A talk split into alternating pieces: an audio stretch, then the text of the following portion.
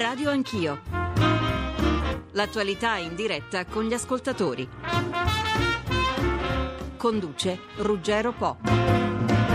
Buongiorno a tutti, buongiorno da Strasburgo. Oggi Radio Anch'io è ospite del Parlamento europeo che è riunito per l'assemblea plenaria.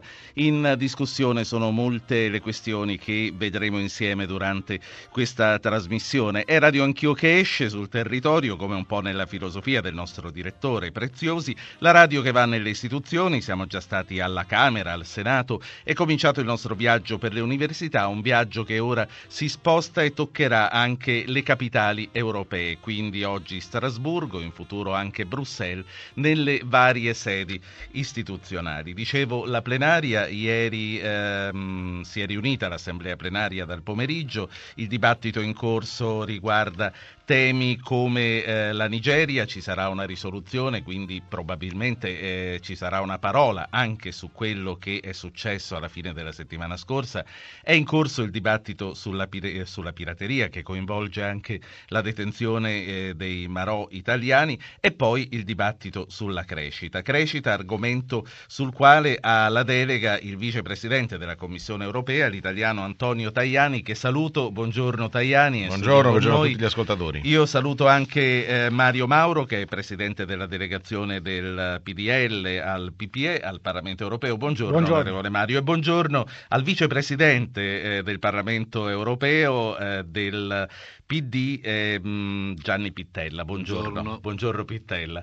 Naturalmente gli ascoltatori come sempre sono invitati a intervenire e sono invitati a intervenire tramite i numeri di Roma, quindi quelli soliti 800 0500 01 335 699 2949 per quanto riguarda le mail. Eh, Presidente Tajani, dicevamo quindi la crescita e il dibattito che c'è in corso. Che cosa uscirà da questa assemblea? in corso a Strasburgo su questo e che cosa, che cosa farete voi? Voi tra l'altro avete una riunione qui eh, proprio sul, sul tema.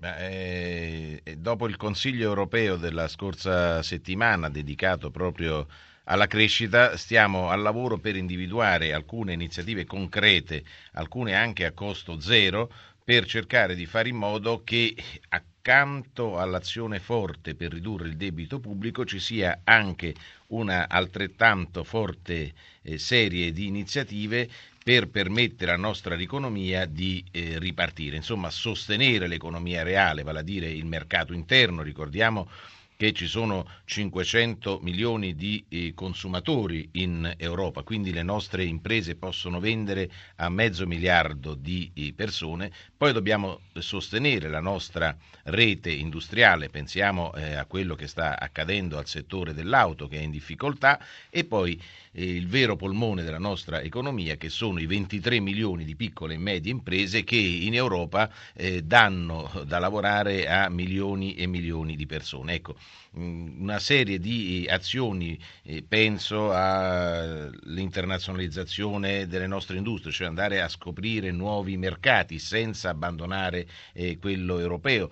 Penso ad una, un progressivo cambiamento anche del, del, nostro sistema industriale per renderlo eh, meno inquinante e quindi anche più competitivo a livello eh, mondiale. Penso alla valorizzazione di alcuni settori eh, importanti che possono garantire la competitività dell'Europa nel mondo perché noi eh, ci stiamo confrontando con realtà sì. come la Cina, eh, come l'India, come il Brasile e quindi se vogliamo che la nostra economia continui a crescere dobbiamo poi, giocare la partita della qualità. E poi la reciprocità nei rapporti commerciali per avere sempre posizioni di equilibrio. Ma assolutamente sì, è come quando si gioca a calcio, oggi ci sono le partite Champions League, pensiamo squadre italiane, penso domani il Napoli che deve giocare a Chelsea, e lo faccio in omaggio sia all'onorevole Pittella che all'onorevole eh, Mauro che sono insomma simpatizzanti. Forza Napoli, eh, sempre, sempre. E allora eh, se quando gioca a Napoli ci sono delle regole, anche quando gioca contro il Chelsea fuori casa devono esserci le stesse regole. Quindi le nostre industrie industrie quando eh, vanno ad esplorare nuovi mercati devono poter giocare la partita come le giocano le industrie di altre realtà, penso alle industrie cinesi, quando vengono in eh, Europa. Eh, quindi mh, mm, ci deve essere un principio di reciprocità, questo non significa essere protezionisti o chiudere agli investimenti stranieri, certo. Si significa chiedere soltanto, e il dibattito è aperto a livello comunitario, che eh, le nostre imprese quando vanno al di là dei confini dell'Unione Europea possano giocare eh, a carte scoperte come possono farlo eh, le industrie cinesi, indiane o americane o russe che vengono da noi. Allora, prima di lasciarla andare c'è una telefonata, arriva da Milano. Signor Mario, buongiorno.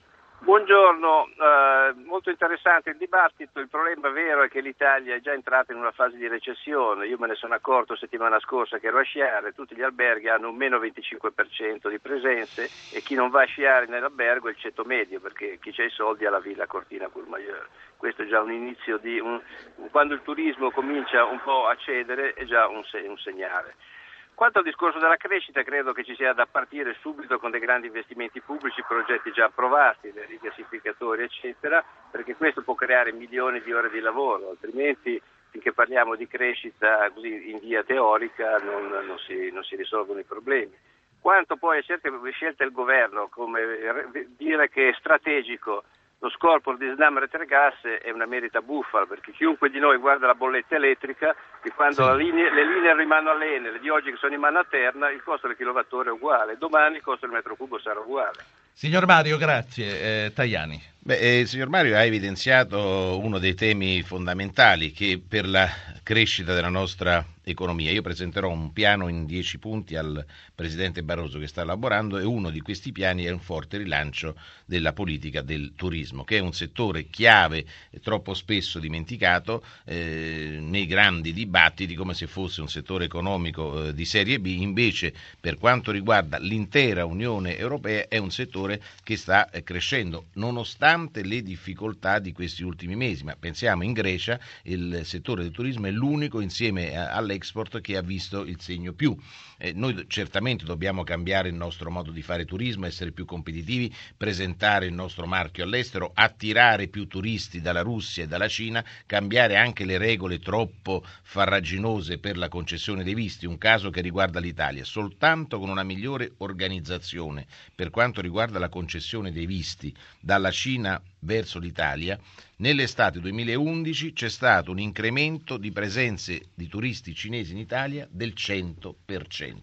Quindi eh, lavorare su questo fronte è importante. Per quanto riguarda gli investimenti, io nel eh, mio piano insisterò molto sulle grandi infrastrutture europee che si dovranno realizzare, anche la TAV ma mh, noi nelle prossime prospettive finanziarie, credo che poi eh, nel corso di questa giornata se ne discuterà, che è il bilancio 2014-2020 dell'Unione Europea, abbiamo deciso di investire 50 miliardi di euro in infrastrutture, di cui 40 miliardi di investimenti del bilancio comunitario e 10 miliardi di sì. project bond. Quindi ecco un, una novità anche dal punto di vista eh, finanziario che noi italiani, ma non soltanto noi italiani, penso alla Commissione europea, stiamo eh, sostenendo come ritengo dopo i project bond si debba arrivare Presidente assolutamente Tajani. anche agli euro bond. Poi la lascio andare. Lei stasera è a cena a Buckingham Palace col Duca di York. Che cosa c'è sul tavolo, intendo, del dibattito? La politica spaziale. Eh, ecco, quando parliamo di terza rivoluzione industriale, quella che ci può far diventare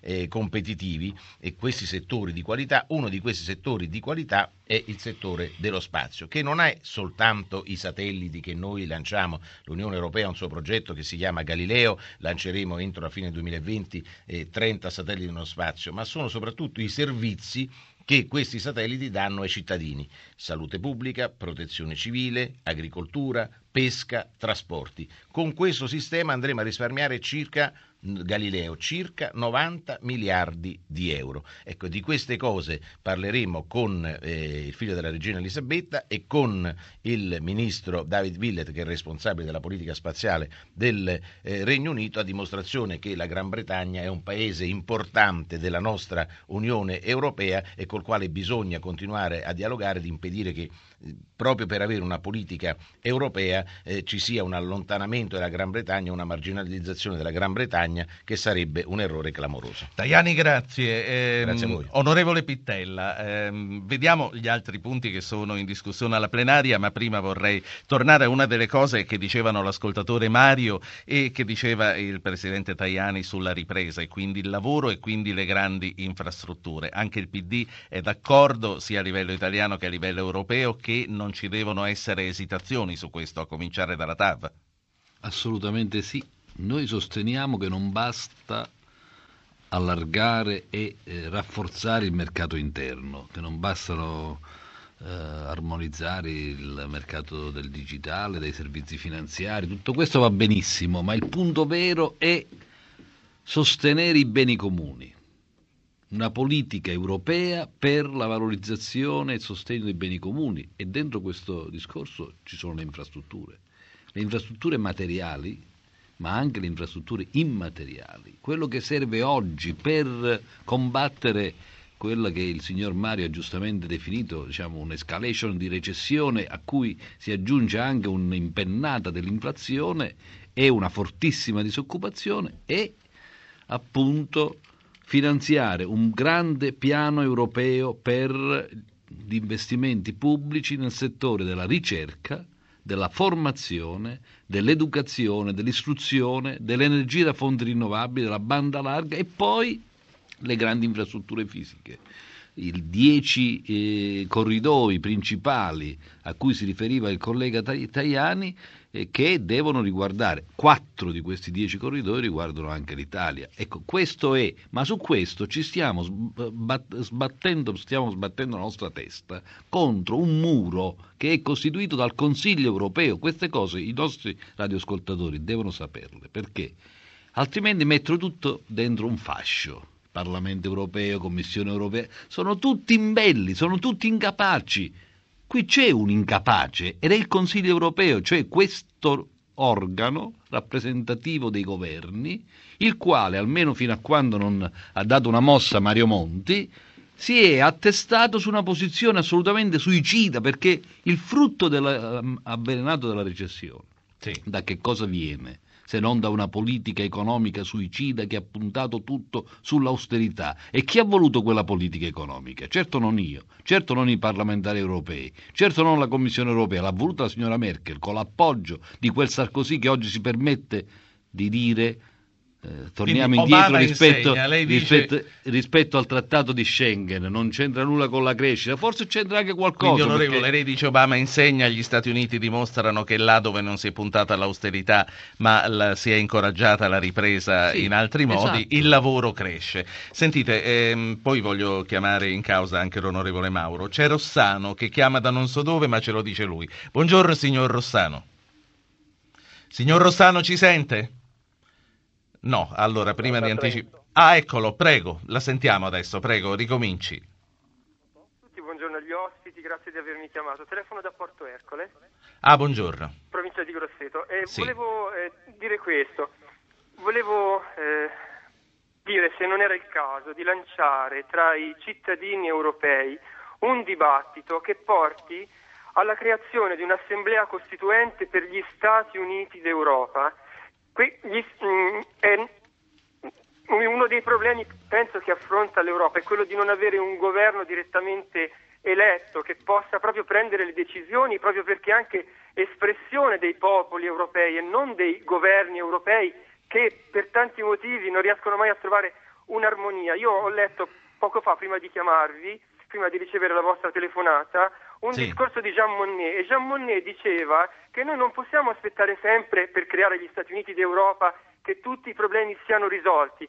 Dobbiamo provare a farlo questo grande salto, perché penso che non abbiamo altra possibilità, visto anche tutti gli eventi e l'incapacità dell'Europa certo. di prendere decisioni. Allora, vediamo cosa ne pensano i nostri ospiti. Onorevole Mauro Pittella mi sta chiedendo di andarsene, che è un impegno istituzionale. Lo facciamo rispondere, poi lo salutiamo. Prego. Sì, no, devo andare a presiedere l'aula, quindi insomma, sono pienamente giustificato. Mi scuso anche con i radioascoltatori. No, sono... Tra l'altro, voglio ricordare agli ascoltatori che si sono sintonizzati solo in corso che oggi Radio Anch'io è in onda da Strasburgo Strasburgo, ospite del Parlamento europeo, dove c'è assemblea plenaria e noi abbiamo qui dal vivo gli interlocutori istituzionali. Prego, onorevole sono, Pittella. Sono totalmente, sinceramente d'accordo con l'ultimo radioascoltatore. Bisogna lanciare una grande campagna per gli Stati Uniti d'Europa, bisogna farlo attraverso una convenzione europea aperta ai cittadini e attraverso un andare oltre il Trattato di Lisbona, Stati Uniti d'Europa, elezione diretta del Presidente della Commissione europea, Ministro degli Esteri e della Sicurezza e della Difesa, Ministro delle Finanze e, e diciamo un'Europa soggetto politico. Posso aggiungere un'informazione per i radioascoltatori, oggi alle 14 presso eh, credo il Palazzo Chigi ci sarà un una manifestazione del Movimento Federalista Europeo su questi temi, vi invito sì. a partecipare, io ho aderito anche se fisicamente starò a Strasburgo, ma sono lì insieme agli amici e ai compagni del Movimento Federalista Europeo. Vada, la lascio tornare in aula, grazie, tra l'altro grazie. è a pochissimi metri grazie. da qui, eh, siamo vicini. Onorevole Mauro, che cosa risponde lei al nostro interlocutore, a Rossano? Intanto vedo che il sentimento federalista è tutt'altro che morto nel nostro Paese e mi fa particolarmente piacere perché la condizione di questa um, Unione Europea che oggi appare nel bel mezzo di un guado e eh, con la difficoltà a muovere i passi decisivi verso la sponda più sicura del fiume e col rischio soprattutto di essere travolto dalla corrente eh, di questo fiume che sta spazzando via quella che era l'idealità europea. Però proviamo a immaginare quelli che sono mh, nel gioco dei ruoli, eh, diciamo, i compiti delle parti che si contendono la leadership dell'Unione Europea. Io dico che idealmente, se immaginiamo appunto una partita di calcio, eh, il Consiglio rappresenta sicuramente gli interessi nazionali. Dall'altra parte le idealità comunitarie spettano alla Commissione eh, e al Parlamento. Che cosa succede se una delle due squadre si rifiuta di tirare in porta? Che il gioco ha fine, nel senso che mh, si cancella anche lo scopo eh, di questa mh, iniziativa. Ed è quello che abbiamo visto in tante circostanze negli ultimi anni. A corrente alterna o le istituzioni comunitarie hanno eh, tradito fondamentalmente eh, il proprio ruolo e non hanno spinto fino in fondo sul metodo comunitario, o eh, chi doveva sostenere gli interessi nazionali lo ha fatto non in modo da contribuire alla costruzione europea, ma da ribadire principi di natura, diciamolo pure, nazionalistica, che hanno messo seriamente a rischio non tanto la costruzione istituzionale, ma il sentimento che ci vede affratellati insieme, che ci ha fatto fare tanto buon cammino, pace e sviluppo in questi 65 anni. Oggi siamo in un momento cruciale, abbiamo una responsabilità enorme, credo che siano le istituzioni comunitarie a dover tirare più lontano e con più precisione. Sì, eh, saluto altri due ospiti che nel frattempo sono arrivati, eh, sono Roberta Angelilli che è vicepresidente del Parlamento europeo per il PDL. Buongiorno, Buongiorno. onorevole Angelilli, Benven- finalmente ci conosciamo anche di persona e non solo al telefono. E saluto Niccolò Rinaldi dell'Italia dei Valori che è vicepresidente Alleanza Democratici per l'Europa. Buongiorno Salve anche a, a lei, ma volevo concludere un ragionamento con l'onorevole Mauro eh, ritornando anche alle ultime cose che si erano dette con Pittella, il quale, PD, il quale ha avuto parole dure per la politica di austerità che la Germania ci ha imposto. Tra l'altro vogliamo ricordare che oggi è il giorno di Angela Merkel a Roma, Monti stesso che è a, è a Bruxelles adesso per la fine dell'Ecofin, volerà a Roma a mezzogiorno alle due per incontrare la Merkel che poi vedrà anche il capo dello Stato. Quindi in questa giornata in cui ci sono questi rapporti con l'Italia, l'Italia arriva con parole dure sull'austerità imposta.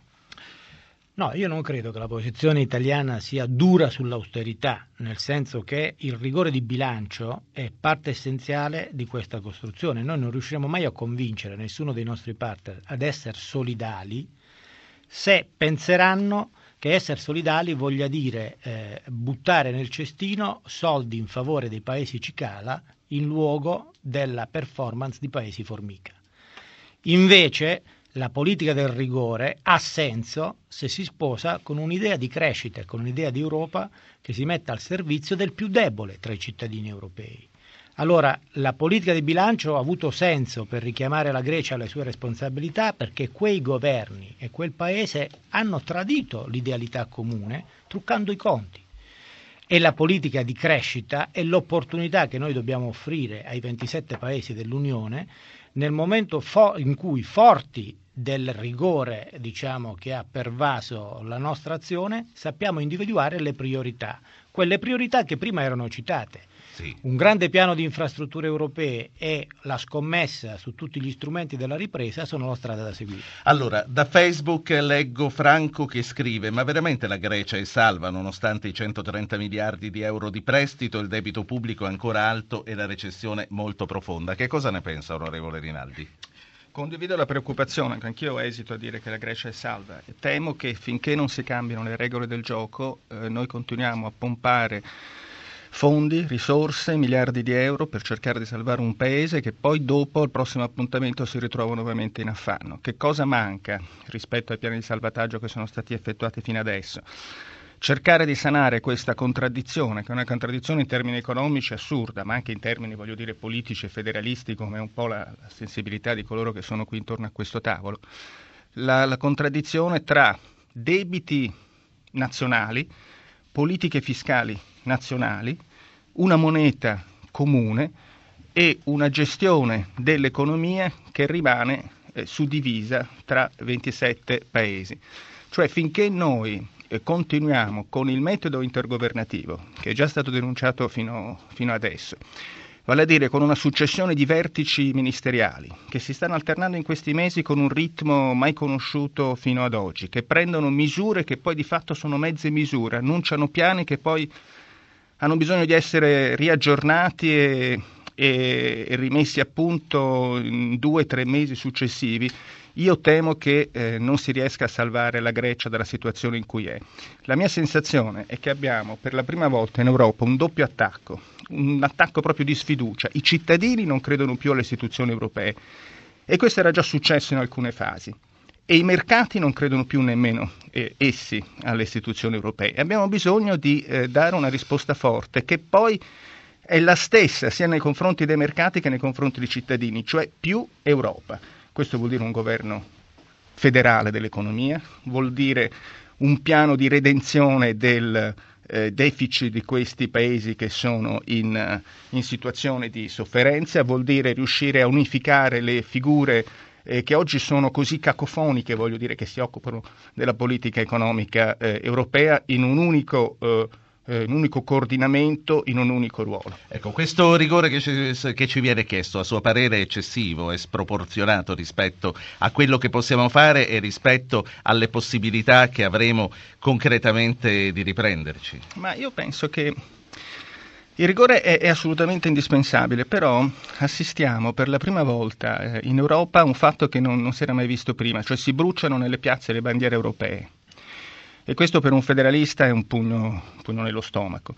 Cioè c'è un nuovo elemento che spesso la politica sottovaluta. Eh, la politica si occupa di disagio sociale, disoccupazione, eh, di assenza di investimenti, sono tutti dati che noi prendiamo sempre eh, in considerazione, ma c'è l'umiliazione, un sentimento di umiliazione, di umiliazione nelle piazze, un'umiliazione eh, che in Grecia è estremamente forte, dall'umiliazione poi difficilmente un paese si riprende in termini, in tempi rapidi. Alle misure di austerità che sono assolutamente eh, necessarie perché poi i conti devono tornare, occorre avere tanto investimenti e crescita. Questo lo si può fare sbloccando fondi, deburocratizzando, cercando di, di, avere veramente una politica economica che eviti tutti gli sprechi dei mille passaggi che sono eh, attualmente presenti. Tajani prima ricordava sì. quanto ad esempio semplificare i visti per i turisti cinesi o altri possa generare immediatamente flussi economici, presenze eh, ulteriori. Quindi si possono fare questi investimenti in alcuni casi anche a, a, a costo zero ma poi bisogna anche eh, siglare un nuovo contratto, un nuovo patto col cittadino, cioè dargli una prospettiva ideale, un sentimento, un entusiasmo che oggi è completamente assente. Onorevole Rinaldi, prima di lasciarla andare le pongo un'altra mail, arriva da Stefano da Firenze, dice il nostro paese sarà fuori pericolo solo quando tornerà a crescere con ritmi almeno del 2% all'anno. Per adesso la Curamonti sta spingendo il paese in recessione, sarà una recessione virtuosa ma recessione resta. I dati purtroppo confermano questa cosa, per il momento la disoccupazione aumenta e la produzione industriale diminuisce, quindi il Paese in effetti è sicuramente in recessione. Quando si parla di un minimo di 2% di crescita per cercare di avere più fatturato e quindi anche più pagamento delle tasse e via dicendo, e possibilità di, di, di, investimento, si dice una cosa giusta, quasi minima, cioè il 2% rispetto a come cresce il resto del mondo è, è, è poco. Io credo però che il nostro Paese abbia delle sacche di recupero che sono enormi, cioè dei, margini, delle possibilità di intervenire, basti pensare al rapporto della Corte dei Conti che parla di 60 miliardi di euro di costo della corruzione in un anno, all'evasione fiscale che è oltre i 100 eh, miliardi di euro, ai fondi europei, eh, che è questione serissima, 45 miliardi di euro nel periodo finanziario 2007-2013 che per ora sono stati usati soltanto al, al 18% e sono tutti fondi per la crescita. Eh, quando si pensa alla possibilità di razionalizzare le spese militari, cioè noi abbiamo ancora una missione in Afghanistan che costa 2 milioni di euro il giorno, sì. eccetera, stiamo parlando, per non parlare del costo della politica, tema eh, molto caro all'Italia dei Valori, stiamo parlando di settori dai quali si possono drenare risorse e se riusciamo a farlo possiamo mettere nella ripresa e nelle misure per la crescita si, eh, cifre significative. La saluto, grazie per essere stato con noi, grazie saluto l'onorevole Sergio Cofferati del PD che nel frattempo ci ha raggiunto nello studio radio presso il Parlamento Europeo. Buongiorno Cofferati. Buongiorno, buongiorno a voi. Abbiamo un minuto e cinquanta di pubblicità e poi riprendiamo con la seconda parte, a fra pochissimo.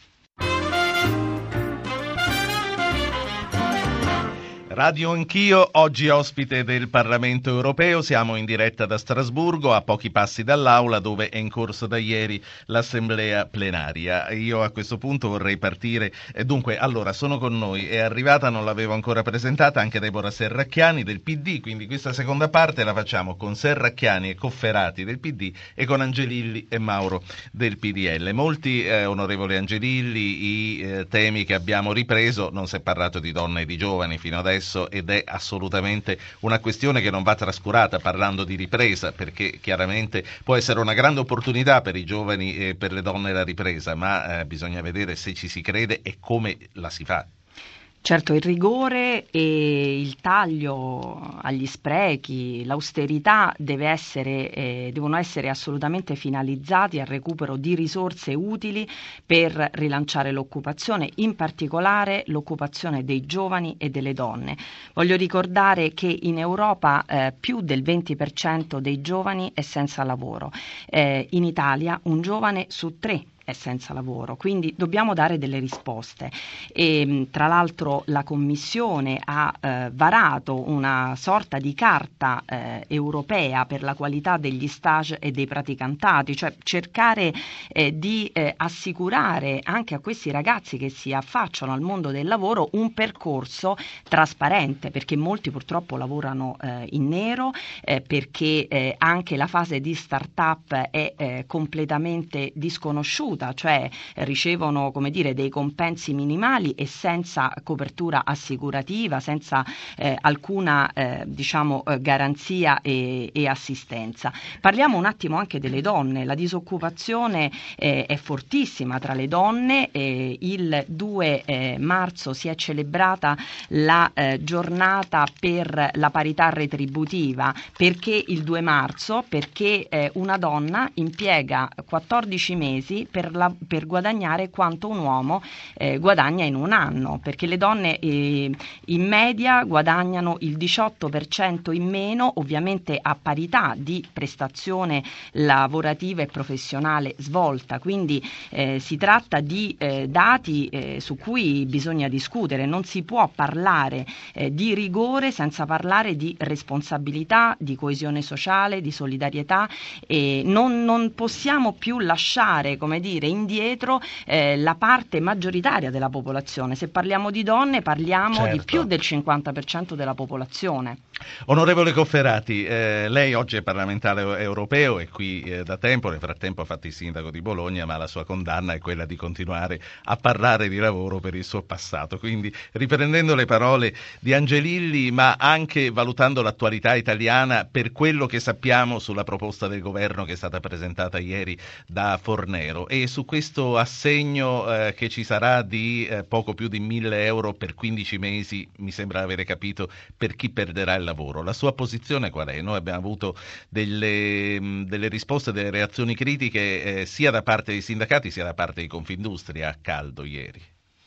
Ma io non ho sinceramente capito esattamente quali sono le proposte del governo, però a questo punto lo considero anche abbastanza irrilevante, eh, che io non sappia, voglio dire, non che il governo faccia delle proposte, perché sono colpito negativamente da, da, da, questa, da questa discussione, quella che il governo ha proposto ai sindacati e che sta diventando una sorta di cartina di tornasole anche nei rapporti con i partiti. Cioè, si discute di come organizzare una cosa che non c'è, cioè il lavoro. Mentre invece siamo in una fase di emergenza vera, sottovalutata, che può produrre anche fortissime tensioni sociali, proprio perché cresce la disoccupazione, siamo in recessione, e aumenta la povertà tema spesso ignorato, si fa fatica a parlare di povertà, i poveri si vergognano, quelli che poveri non sono rimuovono il tema, però il nostro paese è un paese che si sta avvitando verso il basso. Ora, è questa emergenza che andrebbe affrontata, cioè la creazione di lavoro è la priorità assoluta, non come lo si organizza. Organizzare il lavoro, il mercato del lavoro è un corollario che è bene affrontare, però non è certo la priorità. Ecco, della priorità non si parla e rischiamo di avere i prossimi mesi come mesi caratterizzati da fenomeni del tutto negativi. Aggiungo che ci sarà un peggioramento, secondo me, di questo quadro, perché la manovra iniziale del governo è una manovra depressiva. Ci sono milioni di persone che nel corso di questo anno vedranno calare pesantemente il loro reddito e la loro capacità di spesa. Un pensionato che ha 1500 euro lordi, è uno che ha fatto per 40 anni l'operaio e faceva i turni. Non ha più la rivalutazione della sua pensione. Inoltre gli è stato aumentato anche le tasse che paga perché la reintroduzione dell'ICI colpirà la gran parte di questa fascia di cittadini. Non sono più in grado queste persone di consumare come l'anno passato. Calerà la domanda interna e avrà ulteriori effetti depressivi, sia sulla quantità complessiva di lavoro sia sulla ricchezza da redistribuire. E noi questo tema non lo stiamo affrontando con l'attenzione necessaria, perché non c'è ad oggi una proposta per rovesciare la tendenza negativa. Sì. Abbiamo una telefonata, un ascoltatore che chiama da Roma. Ernesto, buongiorno. Eh, buongiorno dottore, a lei e ai suoi ospiti. Io mi aggancio all'ultimo intervento per dire che se eh, non ci sarà un uno stop a quelli che io definisco i vampiri dell'economia italiana, eh, ossia petrolieri, bancari e assicuratori, eh, non ci potrà essere crescita né sviluppo, perché io ogni volta che vado alla pompa di benzina mi sento un depredato, ogni volta che sottoscrivo una polizza auto mi sento uh, un saccheggiato, non parliamo quando vado in banca a vedere il mio conto corrente tra competenze e commissioni, mi si intorcinano le budelle, quindi chiederei due cose e concludo. La prima un monitoraggio a livello europeo di, questi, di, di queste tre componenti molto importanti eh, allineare i prezzi a quelli europei perché sono di gran lunga sì. superiori. La seconda che i media, radio, giornali e televisioni ne parlino di più e con la dovuta attenzione perché ne parlano a volo d'uccello, quasi ci, sia un, ci fosse un'omertosa eh, paura di queste tre potenti categorie. Ma, ma assolutamente no, eh, si, si, parla a volo d'uccello nelle trasmissioni generaliste, si approfondisce nei programmi di approfondimento che non mancano nemmeno nella nostra rete. La saluto e sentiamo Francesco che chiama dalla Sicilia. Buongiorno Francesco. Eh, buongiorno, io faccio parte del movimento dei Forcone, sono uno dei fondatori. Io sento parlare di lavoro, ma mi rattrista l'idea che Cofferati, metà del PD, un sacco di deputati italiani abbiano votato a favore del trattato col Marocco per l'interscambio dei prodotti agricoli.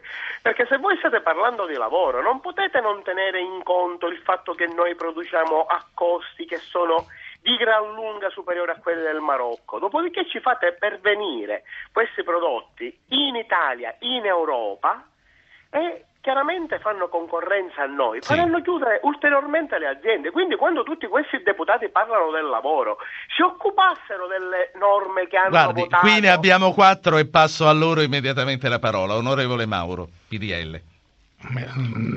Il nostro ascoltatore mi fa fare un gol a porta vuota perché la delegazione del Popolo della Libertà per l'appunto ha votato contro ha votato contro mh, in ragione di due considerazioni. Ha votato contro eh, l'accordo con il Marocco perché eh, quell'accordo, pur avendo come fattore positivo la necessità di contribuire a stabilizzare l'area sud del Mediterraneo dopo gli eventi della primavera araba e quindi aiutare un paese che in questo momento sta cercando la sua via per la democrazia, non aveva all'interno, dal punto di vista tecnico, soprattutto dalle garanzie da offrire, sul piano delle garanzie da offrire ai nostri consumatori, quegli elementi necessari perché fosse valutato positivamente. La maggioranza del Parlamento non è stata d'accordo con la nostra posizione, questa posizione ha comunque spaccato i gruppi perché anche nel gruppo socialista ci sono state molte defezioni, però da questo punto di vista io credo che quello sia un accordo sbagliato. Eh, in più mi preme dire una cosa, l'ascoltatore precedente ha parlato di monitoraggio delle istituzioni europee nei confronti dei soldi che vengono dati alle banche o comunque del ruolo che hanno banche, assicurazioni, petroliere. Bene, eh, proprio la nostra delegazione eh, ha eh, con una interrogazione eh, appunto chiesto a BCE un monitoraggio preciso, cioè abbiamo chiesto ma le banche italiane si stanno comportando diversamente dalle altre rispetto ai soldi che hanno avuto al tasto dell'1%. E credo che questo eh, si trasformerà in un dibattito con una risoluzione sì. in aula nelle prossime settimane. Mi preme in questo senso sottolineare un ultimo passaggio. Cofferati ha ragione quando dice che il problema è mettere al centro idee sul lavoro. Io ne do una, molto semplice.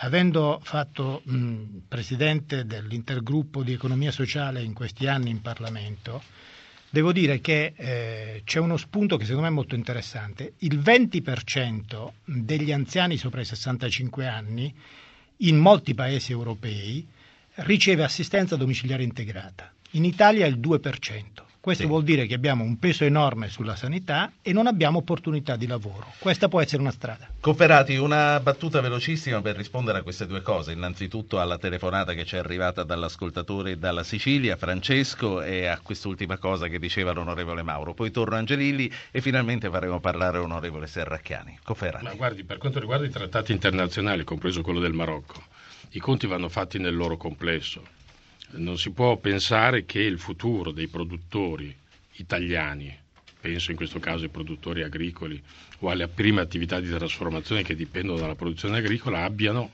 una prospettiva attraverso politiche autarchiche o attraverso la costruzione di soglie per la libera circolazione, in questo caso neanche libera perché regolata, di merci o di prodotti. Il vero problema è adottare politiche agricole che siano in grado di usare la tecnologia per ridurre non soltanto la fatica nel lavoro, ma anche i costi della produzione, cosa che in Italia non si fa. Quando dicevo prima che mancano politiche per lo sviluppo, mi riferivo a tante cose, compresa questa. Dunque non è negando l'accordo con il Marocco che la prospettiva certo. di produrre pomodori migliora, anzi. Onorevole Angelilli. Allora io voglio ricordare che eh, l'Europa è eh, la prima negli aiuti umanitari, quindi noi non possiamo essere tacciati di egoismo, però quando parliamo per esempio di accordi col Marocco, quindi quando parliamo di economia, parliamo anche di business, parliamo di lavoro, non soltanto dobbiamo comunque in questo momento di crisi eh, ragionare con molta prudenza e con molta responsabilità quando si fanno quegli accordi, ma do- l'Europa deve più complessivamente affrontare il problema della ricerca reciprocità. Parlo quindi dell'India, parlo quindi della Cina, noi europei non possiamo imporre alle imprese europee eh, delle regole assolutamente severe e poi importare dalla Cina prodotti che magari vengono eh, creati eh, sfruttando la manodopera, eh, addirittura utilizzando magari eh, manodopera minorile che non hanno ehm, nessun rispetto per l'ambiente. Quindi è il momento di eh, imporre la reciprocità, cioè regole per tutti, altrimenti noi andremo andremo certo. in recessione e, e, gli altri eh, in realtà eh, riverseranno sul mercato europeo prodotti, eh, veramente prodotti a volte col sangue, sul serio e con la violazione dei diritti umani. Certo, lei prima non era qui ma è stato uno degli argomenti che abbiamo toccato in apertura col commissario Tajani che tra l'altro si occupa proprio dello sviluppo e si è parlato della necessità di imporre questa reciprocità. Onorevole Serracchiani, l'onorevole Angelilli ha parlato di India parlando di commercio, io vorrei parlare di India parlando di pirateria, della detenzione dei nostri due connazionali e anche dell'altra questione che è in discussione eh, in questi giorni qui al Parlamento europeo, che è quella della risoluzione sulla Nigeria. Sì, beh, per quanto riguarda eh, la situazione dei nostri marò in India, mm, sono molte le voci che si sono levate anche all'interno del Parlamento europeo per sottolineare l'inadeguatezza in qualche modo della prima risposta data dalla, eh, dalla baronessa Ashton, che è l'alto rappresentante per gli affari esteri dell'Unione Europea, la quale eh, in un primo approccio ha dichiarato che il tema non riguarda l'Unione Europea. Noi abbiamo ritenuto, e personalmente ritengo che non sia così, per il semplice presupposto che eh, i due marò italiani erano imbarcati su quella nave, in navi in eh, mare mh, internazionale, per fare un'attività che aveva ad oggetto anche la protezione di navi comunque dell'Unione Europea, il che significa quindi che un interesse dell'Unione Europea e un'applicazione del diritto internazionale impone all'Europa un interessamento, soprattutto se come stiamo dicendo ormai da più tempo, stiamo cercando di eh, far diventare l'Europa anche un'Europa politica, evidentemente, perché Finora ci siamo accontentati di una mezza economia ottenuta con, uh, con una moneta unica, abbiamo capito uh, proprio grazie ad una crisi economica e finanziaria di questa portata che non è stato sufficiente e stiamo purtroppo comprendendo che proprio uh, l'assenza di una politica e di una um, Europa politica sta impedendo all'Europa di fare le scelte necessarie per salvare se stessa e salvare gli Stati nazionali citare ancora una volta il fatto che non siamo ancora riusciti ad avere la Tobin Tax, citare ancora una volta il fatto che non siamo riusciti ad avere gli Eurobond, citare ancora una volta il fatto che non siamo riusciti in fondo a dare neppure un pezzetto in più di sovranità nazionale all'Europa affinché l'Europa si costituisca anche politicamente, credo che sia ormai sotto gli occhi di tutti, insomma, ed è quindi di fronte a situazioni così delicate come quella del, dei due marò italiani che deve intervenire anche l'Unione Europea e far sentire la propria voce, cosa che invece non non sta assolutamente accadendo. Insomma. Per quanto riguarda invece la risoluzione de- sulla Nigeria, la discussione è ancora aperta e il Parlamento europeo, forse il capodelegazione del PDL Mario Mauro ne sa un po' di più, ma insomma credo che ancora il Parlamento non abbia trovato una risoluzione sulla quale convenire con tutti i gruppi parlamentari. Almeno questa è l'impressione che abbiamo avuto nelle ultime discussioni. Poi credo che si converrà su una risoluzione unitaria perché mi pare che ci siano le condizioni per farlo. Come lo stato dell'arte? Ieri abbiamo chiuso il negoziato di questa relazione dove peraltro ero appunto il relatore proponente e abbiamo trovato un'intesa. Perché è così importante una risoluzione sulla situazione della Nigeria? Intanto perché la Nigeria è paese chiave dello scenario africano, cioè di quella realtà che è la realtà continentale che è al terzo posto per la crescita sullo scenario globale. Cresce più di ogni altro l'Asia, cresce dopo l'America Latina e poi cresce l'Africa, più dell'Europa. Questa crescita è legata in quel paese alle enormi risorse naturali che ivi giacciono, soprattutto quelle petrolifere. Questo ha scatenato interessi enormi e questo interesse copre i temi che ci fanno dibattere in questi giorni, perché il fondamentalismo islamico eh, di Boko Haram in eh, Nigeria altro non è che una strategia per un progetto di potere. Viene usato il nome di Dio per conquistare il potere e sottrarlo ai propri competitors. In questo senso c'è una popolazione, quella cristiana in Nigeria, che è ormai ostaggio di una logica di violenza ed è ostaggio di una strategia della tensione, se vogliamo definirla così, che ha come obiettivo destabilizzare sì. il paese per favorire eh, diciamo, eh, nuovi, nuovi gruppi di potere. E noi abbiamo voluto in questa risoluzione stigmatizzare questa situazione fare delle proposte concrete perché negli accordi tra Unione Europea e Nigeria ci sia un aiuto sostanziale per la riaffermazione del diritto e di una piena democrazia e soprattutto in questa risoluzione ci occupiamo, e ci mancherebbe altro, di ciò che è accaduto in questi giorni. Ecco, e dov'è la difficoltà di trovare una posizione condivisa? la, la, difficoltà è legata soprattutto alla presenza, una volta si sarebbe detto delle sette sorelle, cioè dei gruppi petroliferi nell'area, che sono gruppi sicuramente non africani, quindi sono gruppi occidentali, multinazionali, e che hanno nel rapporto con le classi dirigenti di quel paese un rapporto di natura corruttiva che effettivamente eh, ehm, pone molti problemi a quelli che sono gli interlocutori delle nazioni europee. Ne abbiamo discusso a viso aperto eh, tra i gruppi politici, credo che il risultato sia molto opportuno e molto interessante perché per la prima volta c'è una preoccupazione maggiore per le sorti del popolo nigeriano che per, non per gli interessi di questo o quell'altro paese. Coferati? Mi pare che le cose stiano andando verso l'approdo giusto, quello cioè di una, una, risoluzione condivisa dai gruppi politici. Però non nascondiamoci che la presenza dei signori del petrolio condiziona anche la politica europea.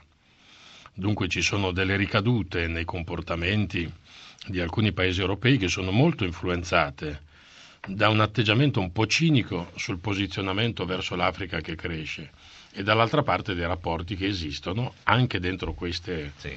questi paesi europei con uh, i produttori di petrolio. Ecco perché si fa fatica là, come raccontava adesso Mario Mauro, ma si fa fatica anche qui a trovare elementi di convergenza che poi per fortuna nelle ultime ore si sono evidenziati. Questo peraltro ripropone il tema della politica estera dell'Unione Europea, che è largamente insufficiente. Noi verso i punti del mondo che vivono tensioni fortissime che coinvolgono anche noi come Paese. Noi come Unione Europea arriviamo spesso in ritardo perché c'è una, un atteggiamento attendista e non c'è una politica attiva. Io ho molte riserve, molte critiche da muovere, ad esempio, a come la Commissione europea svolge le funzioni che sono proprie della politica estera. L'abbiamo visto in tanti casi, dalla Libia in tempi recenti, a tutte le politiche di carattere economico e commerciale che ricordava prima sì. eh, la mia collega Angelilli. Lì si verifica e, e, e si registra lo scollamento tra un'idea forte e valori di riferimento altrettanto importanti della vecchia Europa con poi le pratiche correnti. Ci rimangono 5-6 minuti, quindi io vorrei eh, concludere facendovi riparlare tutti e eh, ri- ritornando all'economia. Innanzitutto eh, con una mail che arriva da Alberto D'Alegnano che dice possiamo avere più chiara l'entità del nuovo piano Marshall cui l'Italia dovrà ottemperare. Si parla di 50 miliardi di euro all'anno per 20 anni, è vero, insomma di cifre se ne sono sentite molte, non è tanto su questo quanto su quello che si farà. E io vorrei ritornare sul salvataggio della Grecia, sulla discussione che è in corso a Bruxelles per quanto riguarda l'Ecofin, sull'austerità che ci viene chiesta, se secondo voi questa è la strada giusta e ve lo chiedo proprio oggi che Angela Merkel arriva a Roma, incontrerà Monti, incontrerà il capo dello Stato e diciamo che Le Monde ha fatto questa, questa pubblicazione, questa, ha pubblicato questa notizia secondo la quale Monti sarebbe il successore designato di Juncker che non aiuta molto, diciamo così, la distensione dei rapporti tra eh, la Germania e l'Italia, visto che la Germania potrebbe essere discretamente contraria, ma forse è solo una notizia da verificare ancora delle mondo. Onorevole Angelilli. Ma queste, questi sono gossip. Io credo che i cittadini adesso hanno bisogno di risposte e di concretezza, quindi eh, torniamo ai problemi seri, alle, alle proposte concrete, quindi eh, ridiscutiamo il ruolo della banca centrale. La banca centrale non può essere più soltanto eh, salva stati, eh, in realtà salva banche, non perché le banche non vadano salvate, ma non si può limitare soltanto a questo, quindi deve garantire costruire questa moneta unica che deve tornare ad essere una moneta forte, agganciata con un'economia che di nuovo possa riscommettere sulla crescita. Quindi la banca centrale al servizio degli stati, intesi però non solo come banche, ma come cittadini e come imprese. Le nostre imprese, anche quelle che vogliono scommettere sulla crescita e sul lavoro, sono strozzate anche dalla difficoltà di accedere al credito. Questi sono i problemi reali. Poi introduciamo questa tassa sulle transazioni transazioni finanziarie, magari evitando di tassare i titoli di Stato, cioè per esempio i bot, ma introduciamola perché sarebbero 60 miliardi di risorse aggiuntive da destinare alla lotta alla disoccupazione, al, alle grandi opere infrastrutturali che producono lavoro, ecco, e poi gli Eurobond. Serracchiani. Beh, aggiungo soltanto che più che parlare di poltrone, perché anche i tecnocrati parlano evidentemente di poltrone, parlerei di cose concrete da fare, quindi di un salto di qualità necessario per, per l'Europa. Abbiamo già detto che se non è più l'Europa delle banche, una volta salvate queste banche devono iniziare a dare soldi alle imprese e ai cittadini. Ed è, credo, il salto di qualità che tutti si attendono, anche perché non si capisce come mai l'Europa non riesce a fare quello che sta facendo in questo momento l'America, cioè creare di nuovo posti di lavoro. Per creare di nuovo posti di lavoro bisogna però ripensare il nostro modello. Io dico una cosa che non ho sentito dire questa mattina e che secondo me invece è importante, non si tratta soltanto di rifare il mercato del lavoro che va fatto ed è a mio avviso anch'essa una priorità, ma si tratta proprio di rivedere il modello produttivo italiano. Le piccole piccolissime imprese italiane su un mercato globale non stanno più, ce lo dicono ormai tutti gli analisti, credo che sia arrivato il momento che questo governo incentivi l'aggregazione e l'internazionalizzazione delle nostre imprese. Mario Mauro, che cosa ci insegna l'America? L'America. Dal punto di vista della ripresa e di quello che diceva anche Serracchiani su come eh, l'amministrazione americana è riuscita a creare posti di lavoro.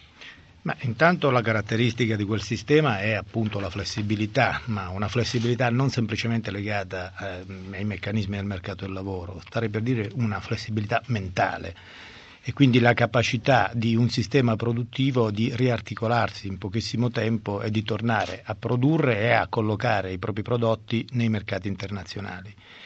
Credo però e questo penso sia altrettanto legato ai dati, che con più facilità quel sistema va in crisi rispetto a un sistema più strutturato, anche se in questo momento magari anche ossificato come quello europeo. Quindi il vantaggio che noi dobbiamo trarre dalla lezione americana è quello eh, effettivamente legato a una maggiore disponibilità a mettersi in discussione. La crisi è occasione del cambiamento, noi non dobbiamo sì. mai dimenticare questo. Onorevole Cofferati, eh, l'onorevole Mauro ha parlato di maggiore flessibilità mentale e questo può essere applicato, e lo chiedo anche a lei, anche ai meccanismi di entrata e di uscita dal lavoro. Fino a che punto si può? Ma guardi, noi abbiamo un mercato del lavoro particolarmente frantumato, tant'è che soffriamo moltissimo di precarietà che colpisce soprattutto le persone giovani, ma non solo quelle, perché oramai i nostri precari sono persone che hanno più di 40 anni e che spesso non riescono a stabilizzare in alcun modo il loro rapporto di lavoro. Dunque il problema non è quello. Io insisto nel dire che oggi è opportuno avere rigore nel controllo del debito, bisogna contenere la spesa, ma bisogna fare crescita e per fare crescita ci vogliono investimenti. Ecco perché conta moltissimo in Europa la creazione degli Eurobond, che servono per aiutare gli stati in difficoltà se si dovessero creare, ma anche per fare investimenti, e poi la tassa sulle transazioni finanziarie. Non c'è alternativa alla tradizionale politica keynesiana. Se vuoi occupazione devi investire. Le priorità sono già state indicate, le infrastrutture da completare, la qualità del lavoro da cercare, ma bisogna reperire risorse. Aggiungo che poi gli stati, che sono tutti in difficoltà, però la loro parte la possono fare per integrare queste risorse. Ad esempio, se da noi ci fosse un vero piano di contrasto, di lotta all'evasione fiscale e all'evasione contributiva, siamo un paese che ha il 25% della sua economia realizzata in nero. Lì ci sono milioni di persone che lavorano senza contributi. Recuperare i contributi per queste persone vorrebbe dire garantire un welfare dignitoso e lottare contro l'evasione vorrebbe dire recuperare risorse da investire. Questo bisogna fare e purtroppo non c'è traccia di un'intenzione di questa natura.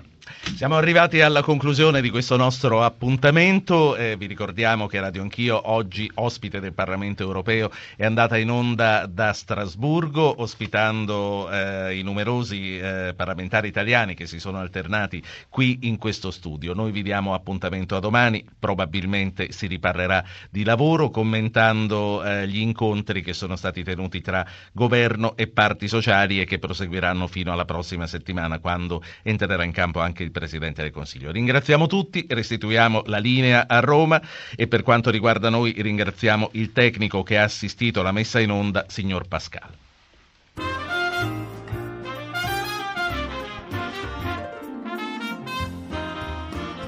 Avete ascoltato Radio Anch'io, ha condotto Ruggero Po, regia di Anna Posillipo, assistenti al programma Alberto Agnello, Alessandro Bonicatti, Valentina Galli, Francesca Mechelli, coordinamento tecnico Gottardo Montano e Paolo Cimò. Potete iscrivervi alla mailing list e ricevere le anticipazioni sulla trasmissione del giorno dopo scrivendo a radioanchio.it. Archivio puntate podcast su www.radioanchio.rai.it. Pagina Facebook Radio Anch'io, Radio 1 Rai. Bye.